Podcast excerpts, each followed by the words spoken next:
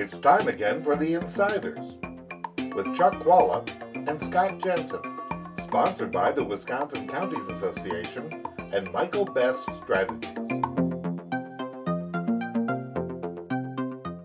Hi, I'm Scott Jensen, former Assembly Speaker. And I'm Chuck Chvala, former Senate Majority Leader. And we're the insiders. So, Chuck, Wisconsin once again has a surplus.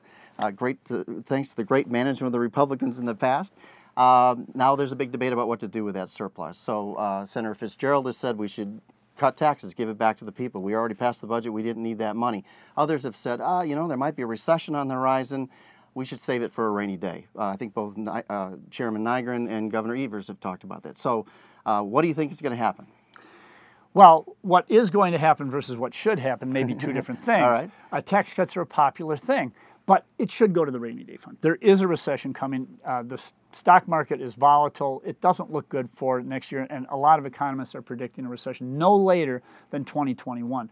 I remember this happened in the legislature. Yes. In fact, there were pins, there were buttons prepared by the Republicans saying, Where's my check, Chuck? referring to me because I would be the guy holding this up.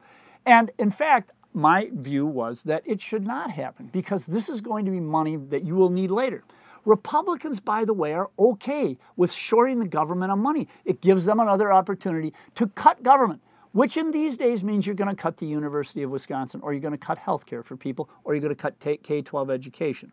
So remember this if they're talking about a tax cut now, what it means is they're going to be cutting education, health care later on. People don't want that. It's not the right thing to do. It's not the responsible thing to do. It's not the way businesses would budget. And that's not what should happen. Will it happen? let me tell you, those little buttons, it wasn't the buttons, but it was my members. They wanted to go into the election with a tax cut. That's the kind of thing that happens. Not the right thing, but the easy thing.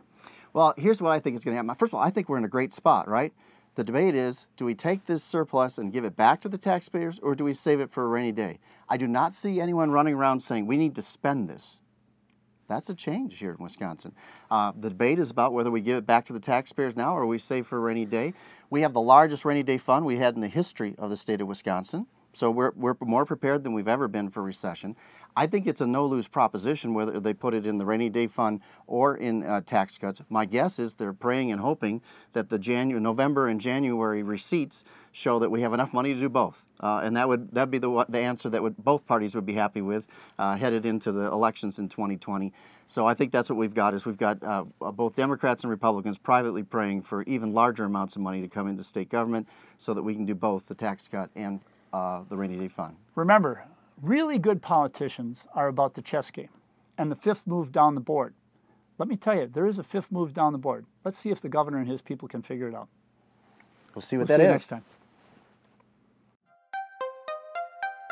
You're listening to The Insiders with Chuck Chvala and Scott Jensen, sponsored by the Wisconsin Counties Association and Michael Best Strategies.